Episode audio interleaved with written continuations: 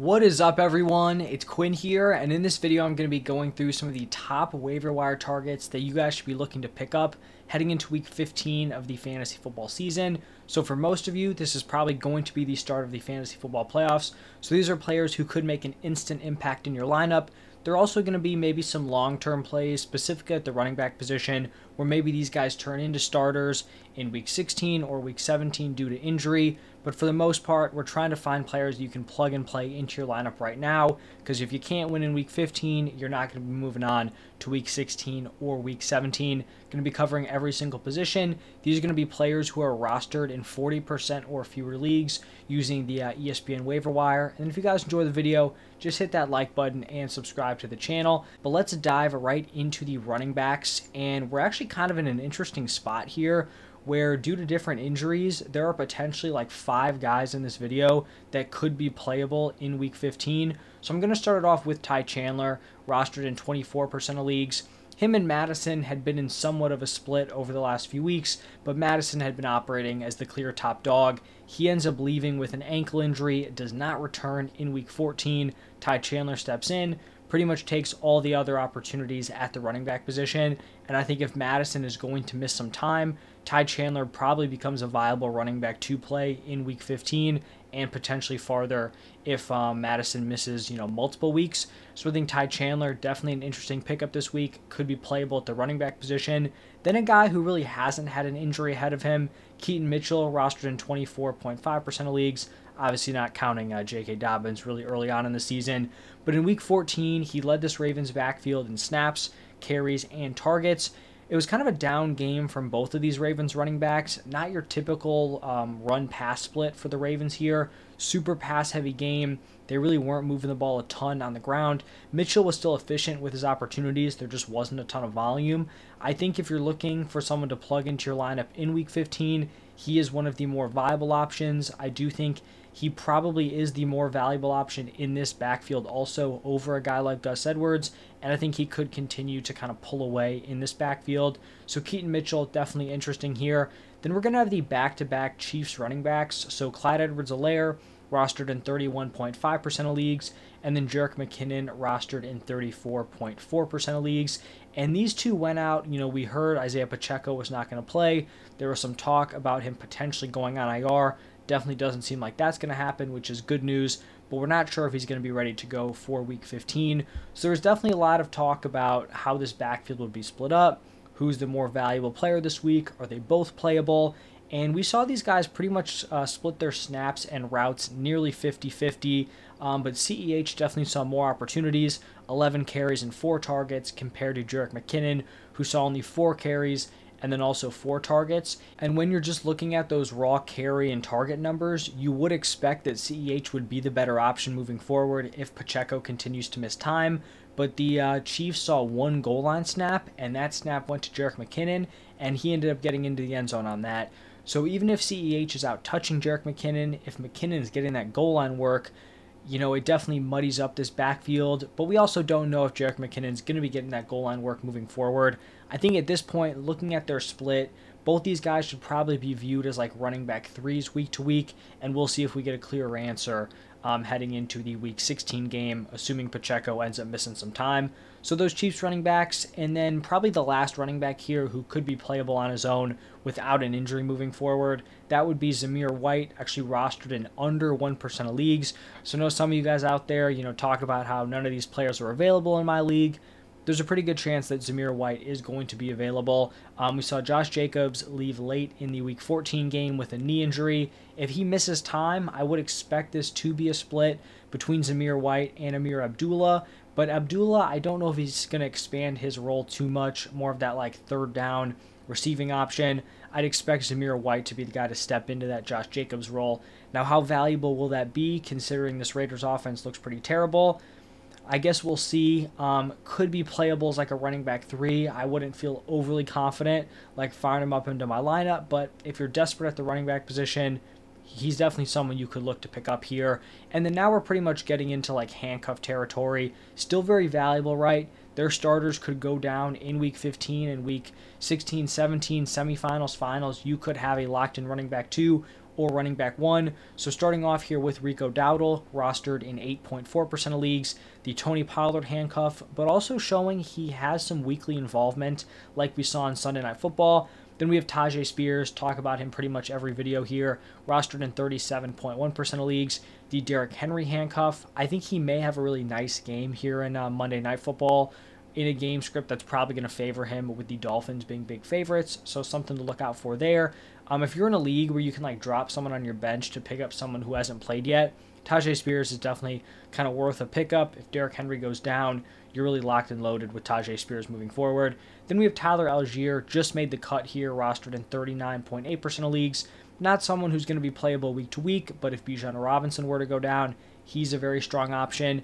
And then Chase Brown here, didn't get to talk about him in last week's waiver wire video because he played on Monday night. Still rostered in under 2% of leagues, but he continues to earn playing time. He was someone I was kind of interested in as like a late round dart heading into the season just because Joe Mixon hadn't been a super efficient option. I thought Chase Brown could have come in as the rookie, challenged for opportunities. He ended up going on IR throughout the season, so he didn't really get a chance to kind of beat out Joe Mixon but he logged eight carries in week 14 for 25 yards, caught three passes for 80 receiving yards and a touchdown. He can definitely break off the big plays. At this point, he's just going to be a handcuff, which is still valuable, but he could also just continue to work his way into this backfield and earn more opportunities. And then the uh, final handcuff here, D'Ernest Johnson, rostered in 4.3% of leagues, the Travis Etienne handcuff. Now, pivoting over to the wide receiver position, there's really not a ton to talk about here with the wide receivers. Right at running back, you can have those handcuffs. Handcuffs don't really exist at the wide receiver position because you really need to earn your targets. And since these are pretty much games where you need to win now, I just have two wide receivers as guys that I would feel somewhat comfortable throwing into my lineup. So starting off with Demario Douglas, rostered in 30% of leagues. He has missed the last two weeks with his uh, second concussion, but we have to remember they played on Thursday night, so it was a quick turnaround. He'll have pretty much a week and a half to clear it, so he should have somewhat of a decent shot to be able to play in week 15. I think when healthy, he's definitely playable as like a fantasy wide receiver three flex option. And then uh, the second wide receiver here going to be Zay Jones, rostered in 26.6% of leagues. Um, with Christian Kirk missing time and Trevor Lawrence not missing time, I think he definitely becomes interesting rest of season. Logged a really strong 93% route participation in Week 14. Um, commanded a team high 14 targets. Now he only turned that into five receptions for 29 yards, but it's kind of a weird game from this Jaguars offense. A lot of volume, but not necessarily a ton of production. You had Evan Engram with the huge game, but Ridley also commanded a ton of volume, but didn't really turn it into anything. I just think at this point, the wide receiver two in this offense is going to be fantasy relevant. We saw Ridley and Kirk obviously be very fantasy relevant. Now Zay Jones is stepping into that wide receiver two role, that locked in wide receiver two role. So definitely someone who could be worth a pickup and potential like flex option moving forward. Now pivoting over to the quarterback position. I think, you know, we have one guy here who I talk about pretty much every single week. That's Matthew Stafford. But two other interesting options who could be playable in the fantasy playoffs. I imagine a lot of people out there are really struggling at the quarterback position. We had a lot of top options who've been out for the season. Another guy gets injured this week with Justin Herbert. So Matthew Stafford could be one of those replacements, uh, rostered in 33.5% of leagues. He's just been straight up balling out over the past three weeks. During that stretch, he has 10 touchdowns and only one turnover. He scored 22 or more fantasy points in all three of those games. That's a four point per passing touchdown. And it's not like he just lined up three straight cake matchups. Two of them were against very tough defenses um, this past week against the Ravens and then the Browns before that. He has a really soft matchup in week 15 against the Commanders. So if he's out there on waivers, I really think he's a great play. I also think it's possible just because he did have such a tough matchup. Maybe someone didn't want to play him against the uh, Ravens. So he could be out there. Probably should be the top quarterback pickup of the guys available or who could be available. And then the next one's going to be Jake Browning, rostered in 28.6% of leagues. He's gone out, put together back to back impressive games. I think he's definitely playable if you're in a tough spot at the quarterback position. And then somehow in the year 2023, almost 2024, we are talking about Joe Flacco in a fantasy football video. Um, he's rostered in under 5% of leagues. Uh, it looks like the Browns announced him as the starter moving forward, and the Browns have kind of gone out and just let Joe Flacco sling it. We've seen with some of their other quarterback options, even Deshaun Watson.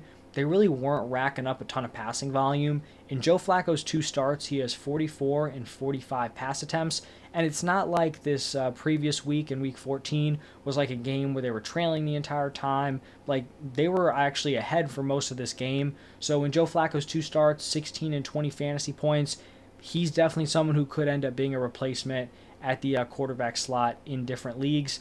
And then looking at the tight end position now, pretty barren at this point. Um, I have Isaiah Likely here. He just made the cut, rostered in 39.8% of leagues. If we're being honest here, in you know more competitive leagues, he really shouldn't be available, but it is possible that he had the bye week in week 13, so maybe he was released people didn't see it, didn't pick him up, whatever it was. But he goes out in week 14, targeted seven times, catches five of them for 83 yards and a touchdown. He just continues to put up very strong games without Mark Andrews in the lineup. So definitely the top like waiver wire tight end if he is out there, and someone who I you know trust in my lineup week to week. And then just one more guy here, Cade Otton, rostered in 27.6% of leagues. He has an 87% route participation um, in week 14. I really don't think he's a super confident option, but at least he has like somewhat of a consistent weekly role. Some other guys, right, who had decent games, like, like Hunter Henry had a big fantasy day, but his usage is still not there. The route participation is still not great, and he scores two touchdowns. Like, are we really expecting that moving forward? At least a guy like Cade Otton, you know he's going to be running a lot of routes, which is just going to give him a weekly opportunity to give you something in your fantasy football lineup. But definitely a pretty rough position at this point at the waiver wire. And then the final position here, some streaming defenses. Definitely some interesting ones here this week. I'm going to start off with the Colts, rostered in 29.8% of leagues. They're going up against the Steelers. Colts not coming off a great game defensively against the Bengals, but they are on a nice stretch before it. Not a huge believer in the Steelers offense. I don't know if anyone is, so nice matchup there. Then we have the Rams, uh, rostered in 15.6% of leagues. Another team not coming off a great defensive game, but you know, going from the Ravens to the Commanders, definitely a fall off offensively. The Commanders definitely have the potential to put up some points, but they're also going to get sacked a ton. There's going to be a lot of uh, you know turnover upside for the Rams defense here, so I think they're definitely playable. The Bears rostered in 3.8% of leagues. Um, they're going up against the Browns. I talked about this in like my playoff defense stash video. Um, the Bears have a really nice schedule rest of season, and they kind of have this perception, I feel like, that they're like a really bad defense. They're just this, you know, team where offenses can go in, blow them out. That has not been the case pretty much since the trade deadline. This has been a pretty strong defense. We saw it this week um, going up against the Lions here. So, not totally sold on this Browns offense. I do think the Bears are definitely a playable defensive option.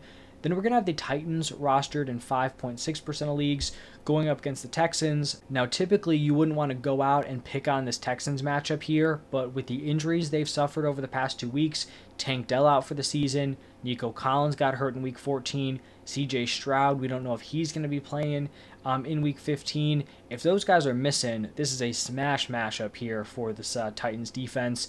And then the final defense here, the Chargers rostered in 22.5% of leagues don't necessarily love the Chargers defense, but they're going up against the Raiders, who just got shut out by the Vikings. Just not a good offense there with the Raiders, and they could be without Josh Jacobs moving forward. So that's going to wrap it up for the top pickup options at every single position. If you guys stayed all the way until the end, thank you. I appreciate it. Um, I'll have all my start sits out tomorrow, so stay tuned for those. But thank you all for stopping by, and I will see you in the next one.